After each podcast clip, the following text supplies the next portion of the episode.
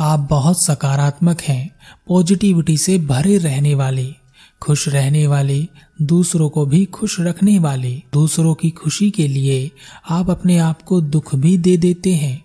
उनकी खुशी देखकर आपका दुख दूर हो जाता है।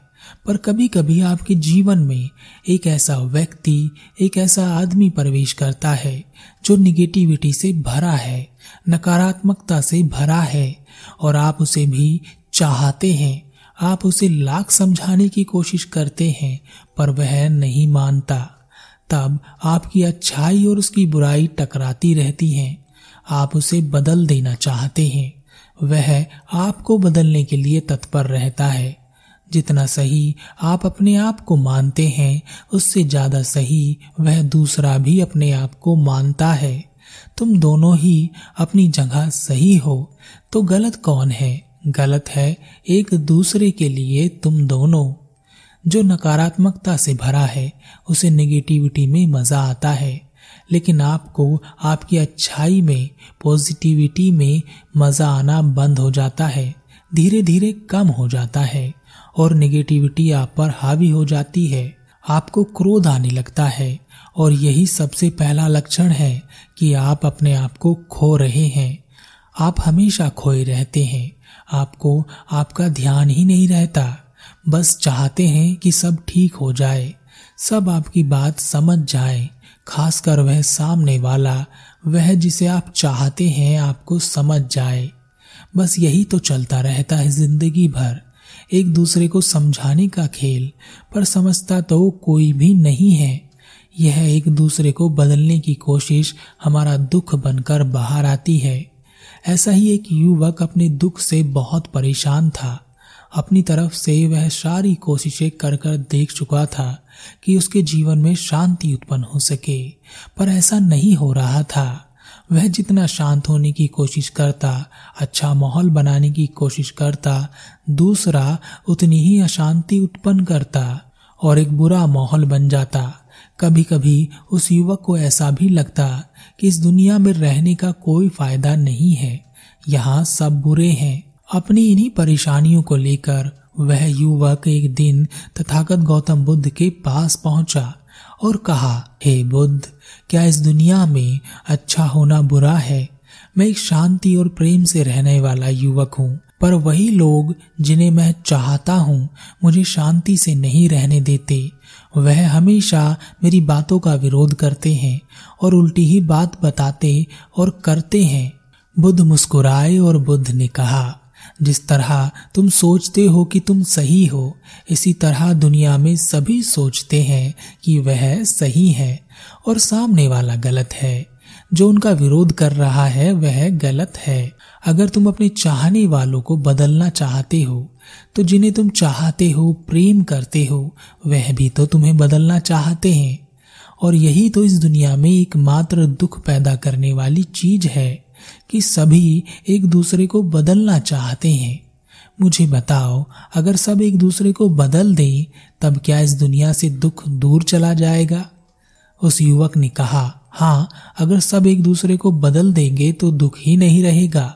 बुद्ध ने कहा, तुम जिसे बदलना चाहते हो, वह बदल जाए, और जिसे तुमने बदला है, वह तुम्हें बदल दे।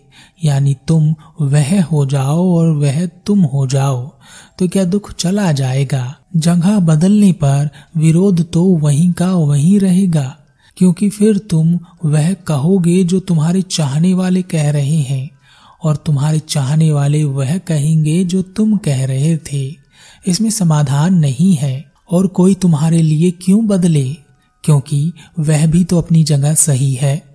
जैसे तुम हो, जैसे तुम कहते हो कि तुम्हारी शांति चली गई है, वैसे वह भी तो कहते होंगे कि उनकी शांति तुम्हारी वजह से चली गई है। युवक ने कहा, हे बुद्ध तो क्या इसका कोई उपाय नहीं है? बुद्ध ने कहा अगर इसका कोई उपाय होता तो यह दुनिया कब की बदल गई होती? किसी को बदलने का कोई उपाय नहीं है, और ना ही कोई किसी के लिए बदलता है। तुम जिसे भी बदलने जाओगे, वही तुम्हारा दुश्मन बन जाएगा। युवक ने कहा, हे बुद्ध तो क्या इसका कोई समाधान नहीं है? बुद्ध ने कहा, मेरे साथ चलो। बुद्ध और वह युवक एक स्थान पर पहुँचे। वहाँ बहुत सारे पत्थर पड़े हुए थे। बुद्ध ने वहाँ से दो पत्थर उठाए और उन्हें आपस में रगड़ा और युवक से पूछा, मुझे बताओ कि अगर मैं इन पत्थरों को वैसे ही लगातार रगड़ता रहूँ तो इनका क्या होगा? युवक ने कहा, आपस में रगड़ने से इनमें चिंगारियाँ निकलेंगी और लगातार रगड़ते रहने से यह आपस में रगड़ रगड़ कर घिस कर खत्म हो जाएँगे। बुद्ध ने कहा, इसी प्रकार हम सब आपस में झगड़ते रहते हैं।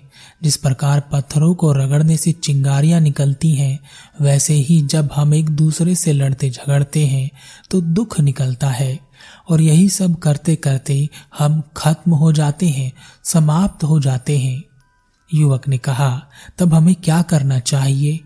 बुद्ध उस युवक को एक दूसरे स्थान पर ले गए। वहाँ एक मूर्तिकार पत्थरों से मूर्तियाँ बना रहा था। बुद्ध ने कहा, इन मूर्तियों को देख रहे हो? यह सब भी पत्थर थे, पर आपस में ना रगड़कर हथौड़ी और छैनी के तप द्वारा इन्होंने स्वयं का रूप परिवर्तन कर लिया है, और अब यह पत्थर नहीं है, मूर्तियाँ हैं। हम सब पत्थरों की भांति हैं, आपस में रगड़ते रहते हैं, झगड़ते रहते हैं। और एक दिन यही करते करते दुख के साथ समाप्त हो जाते हैं।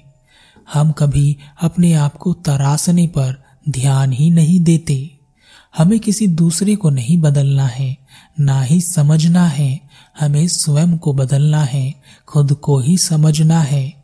जिसने खुद को बदल लिया, खुद को समझ लिया, वह कभी किसी दूसरे के लिए दुखी नहीं होता। कोई दूसरा उसे दुखी कर भी नहीं सकता। अब फैसला तुम्हारा है।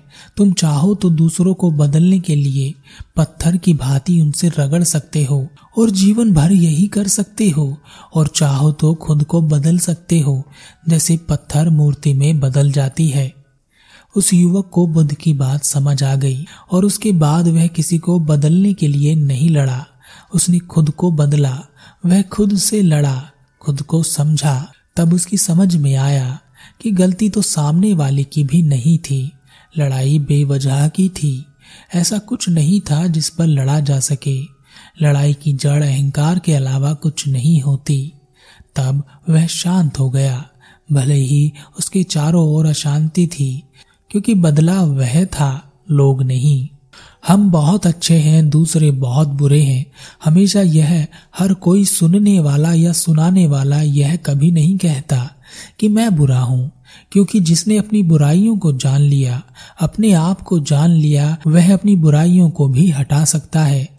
पर जिसे पता ही नहीं, वह क्या हटाएगा, क्या सुधरेगा और क्या समझ पाएगा, क्या बदलेगा कुछ नहीं। तो सबसे पहले अपने आप को बदलो, दूसरों को बाद में बदलना।